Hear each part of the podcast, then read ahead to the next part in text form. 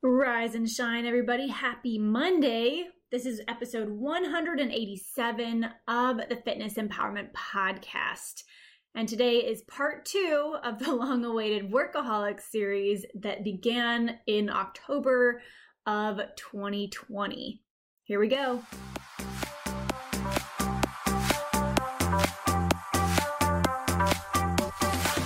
Hey there.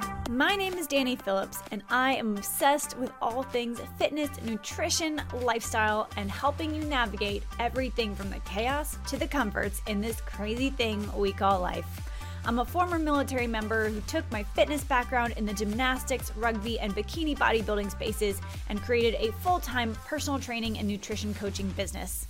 Each week, I'll answer your nutrition questions, give actionable strategies to elevate your lifestyle, and share the stories behind battling the stress and reaching success along the journey. We're no longer waiting for the right motivation to show up, no longer watching someone else achieve the results that we want. Get ready to increase your energy, decrease your stress, and be empowered to go after the life you deserve. So put those earbuds in, grab a notebook, and let's dive in. Welcome to the Fitness Empowerment Podcast. Hey, everybody, as a continuation of the hashtag workaholic series part one, today we are focused on action steps that you can take to avoid feeling burnt out once those signs start showing up in your day to day life. I figured this would be an appropriate real life coaching segment for this new year. I actually wrote the notes for this right after I finished part one. So if you haven't listened to part one of this series, go back and listen to it. It aired on October 15th, 2020. So it's a little bit back in the books, but definitely go check it out. I will link to it in the show description below. But this episode will make more sense as they do build off of each other. So um, I personally noticed or had friends or family point out seven different signs or signals of differences in my behavior that let me know I was on the edge of my body making the decision for me to take a break last year.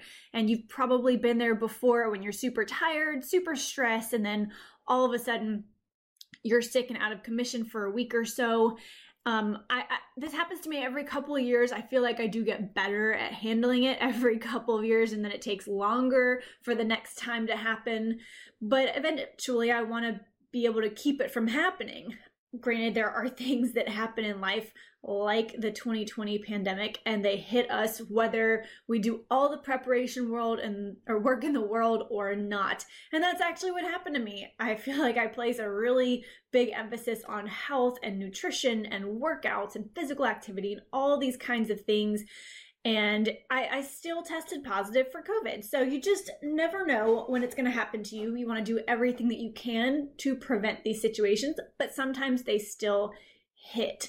So hopefully you have not had COVID, but maybe if you have, you can kind of look at some of the things that you were doing beforehand and adjust them with these action steps to prevent a future sickness, whether it is something that like a virus or something that is just overwork, over stress, and that puts your body into, hey, I've just got to kind of collapse so that I can get better to handle life. So here we go with the action steps.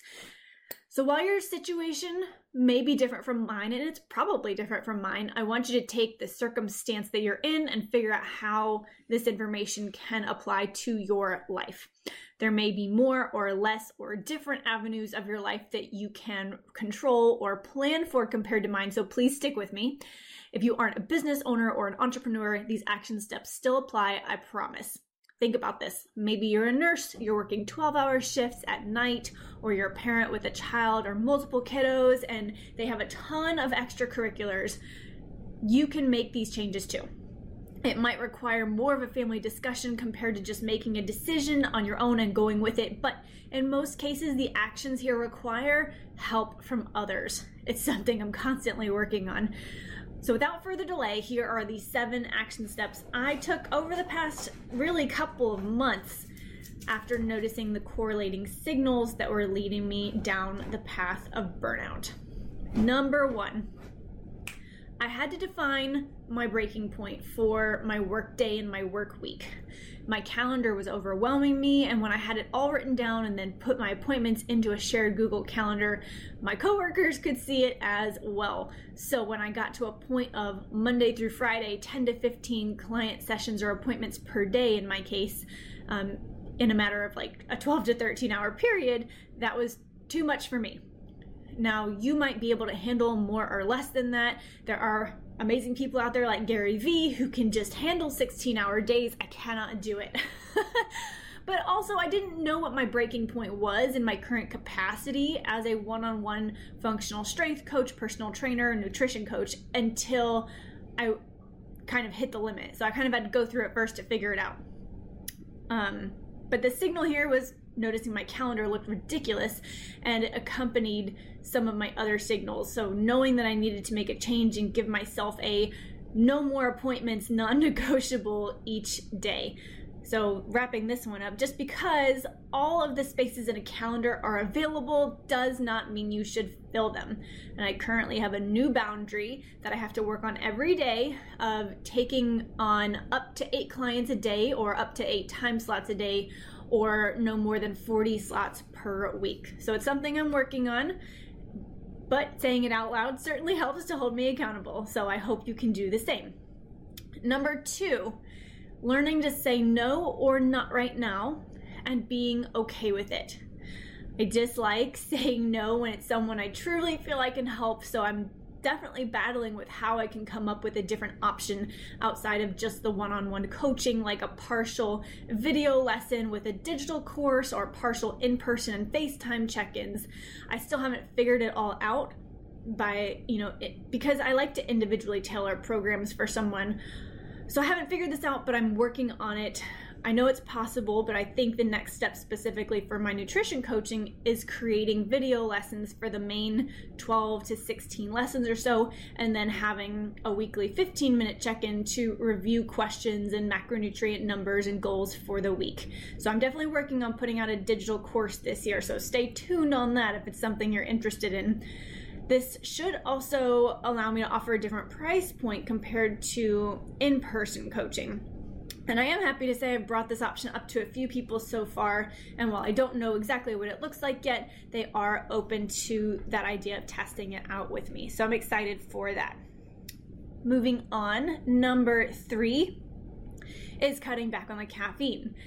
I definitely start drinking more caffeine when I'm extra tired, and that only seems to increase my feelings of anxiousness. So, what I've done here is really gone back to almost eliminating my caffeine intake on weekends and instead of grabbing a bang energy drink, getting my uncaffeinated ketones seems to give me the energy but not the caffeine. So I think the ticket here is having something of equal enjoyment but lesser caffeine to grab when I'm in a stressful moment and just think that I need a drink in hand. I mean, logically, I know that I don't, but you've probably done this too. You're just like, oh, I need something. I need something to fill this habit. I can't move on until I have something in my hand. So there's a couple of coffee drinks I really do enjoy that have less caffeine in them than a Bang energy drink. For example, Whole Foods has a couple of coffee beverages. I've seen them at Walmart and Target too, but La Colombe mocha flavored nitro coffee has about 170 to 210 milligrams of caffeine in it.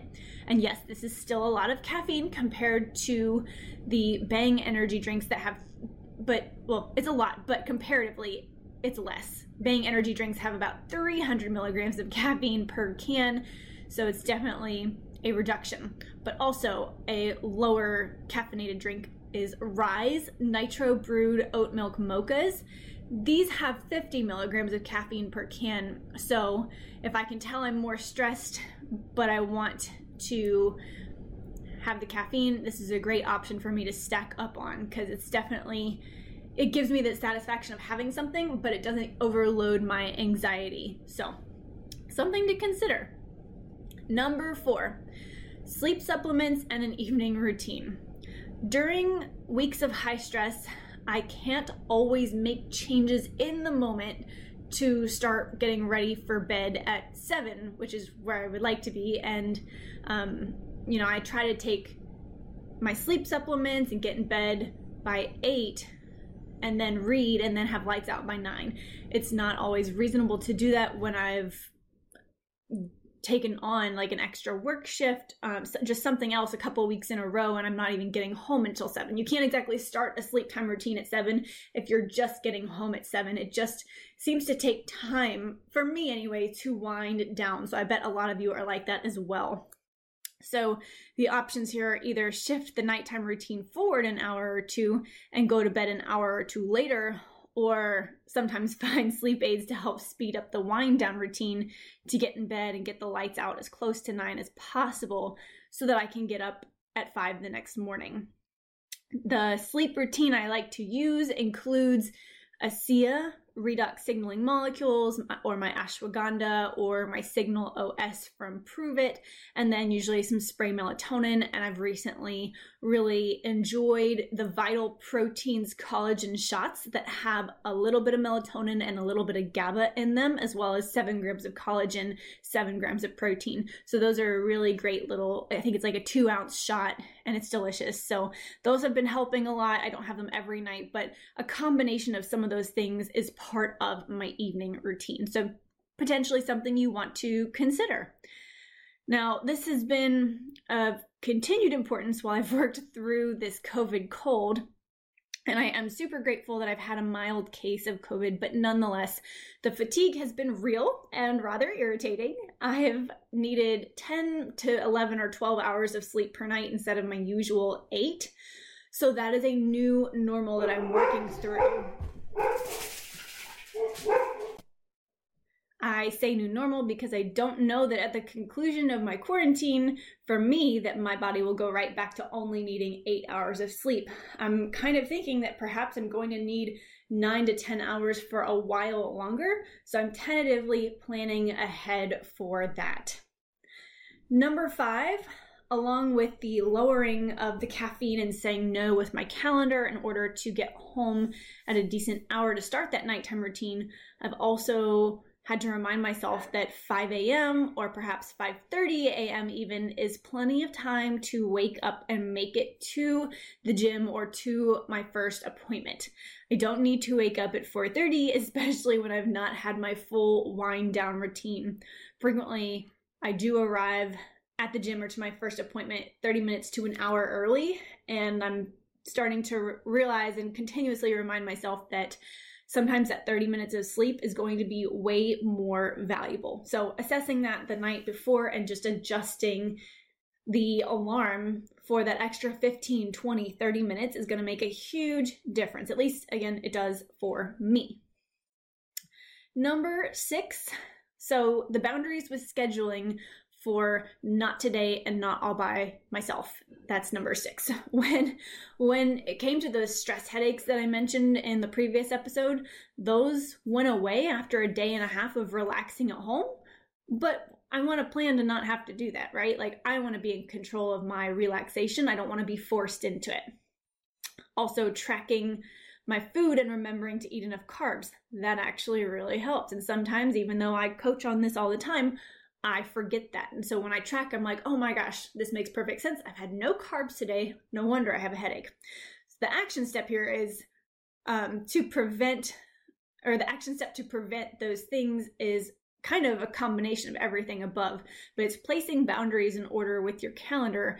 If someone wants to schedule a meeting, schedule it for a week or two out. They're not going to expect you to drop everything that you're doing and squeeze them in to your next available 30 minutes.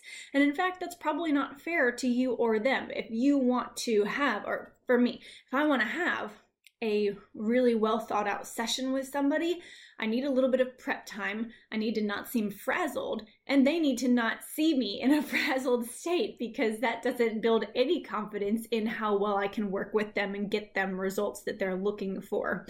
So they, they they're not going to expect that. So asking you know, saying, hey, I don't have anything available in the next 24 hours, but here's where I am available next week. Most people are going to find it very, very reasonable that you can meet with them next week. So, just something to consider. It's what I'm continuously looking at and considering. Also, um, don't overdo it on that caffeine, or if you do, know the day that you can back off of the caffeine to bring you back to a normal amount per day for you. So, bringing it back to understanding that the changes might not be things that you can make in the moment, but planning ahead to ch- make the changes happen in the next couple of days or in the next week. So, this also works um, not just for caffeine, but you know, for cooking. So I don't like to do a lot of cooking and creating of meals on my own. So I have to plan to order something like icon meals and have the fully prepped meals delivered to the house so that all I have to do is pop them in the microwave because that saves me time. Or something like Hello Fresh. I do like to make some home cooked meals, but not a lot. So I order three meals every other week and all those ingredients get delivered to my house so I don't have to do the grocery shopping for them. So again, we're saving time and planning ahead. Okay. Number 7, look over your calendar with a significant other or with coworkers or friends and plan out the get-togethers or the date nights or the nights in with someone else to double check you. Read off what you have going on for a day when someone else suggests, hey, let's go do dinner or let's go do drinks. And by reading through your appointments or a summary of your day, you may decide to move that drink night to the weekend or the next week when you have less things on your schedule and you can keep it that way. Another example of this is by way of discussion. You can help figure out what someone else may be able to take over for you and share some responsibilities that you are taking on. An example here is um, at the training ground in Shreveport, Louisiana. We have a group of off campus high school kids that comes in in the morning or in the afternoon three times a week. And while my schedule is open for all six of these sessions, I shared that one of my days was seeming overwhelming and I, I, had a lot of extra appointments booked that day so we were able to talk through it and find another coach in the gym who could take my place during that session. So now i have that session time to prep for my nutrition clients for the day um, but not super overwhelm myself. So by raising that discussion point we found a better solution for everyone. Mm, big brain right there. Okay. Overall wrapping this up, there is so much that you can do to take control of your schedule and of your life. And I hope that these seven action steps that I am taking can give you ideas for what changes to make and plan for in your life to help avoid burnout. I think the biggest thing here overall is communication, whether that's writing these things out and kind of going through it in your own head or discussing it with somebody else. I think throughout the week, sharing with my husband and my coworkers that I felt like I had a lot going on or I couldn't add one more thing to my plate, let them know A, not to ask me to do anything more than what I had already committed to on the calendar, and B, it, they helped to hold me accountable by reminding me that it was okay to say no to someone or something and not take on the extra appointments until the new year or until a time that it made sense for me. So sometimes talking through the situation with somebody who has a more objective look at your life makes all the difference in the world. So for whatever reason, I continually look for, you know, permission to do some things that I know I can do. And as much as I know that I am a reminder for my clients that they have the permission to take these action steps on their own, I need that reminder as well. So, me sharing this with you is a continual reminder for me that I can put these action steps into place too. So, I hope you find that helpful and that this is the reminder you need to think ahead and be able to take these action steps before you hit that burnout, before that burnout gets to you. So that's going to wrap things up for today. I'm sorry this episode took so long to put together, but it is here now and you have part 1 and part 2. So again, if this is if you've listened to part 2 and not part 1, go go take a listen so that all of this makes sense. You need to look for those signs before the burnout actually hits.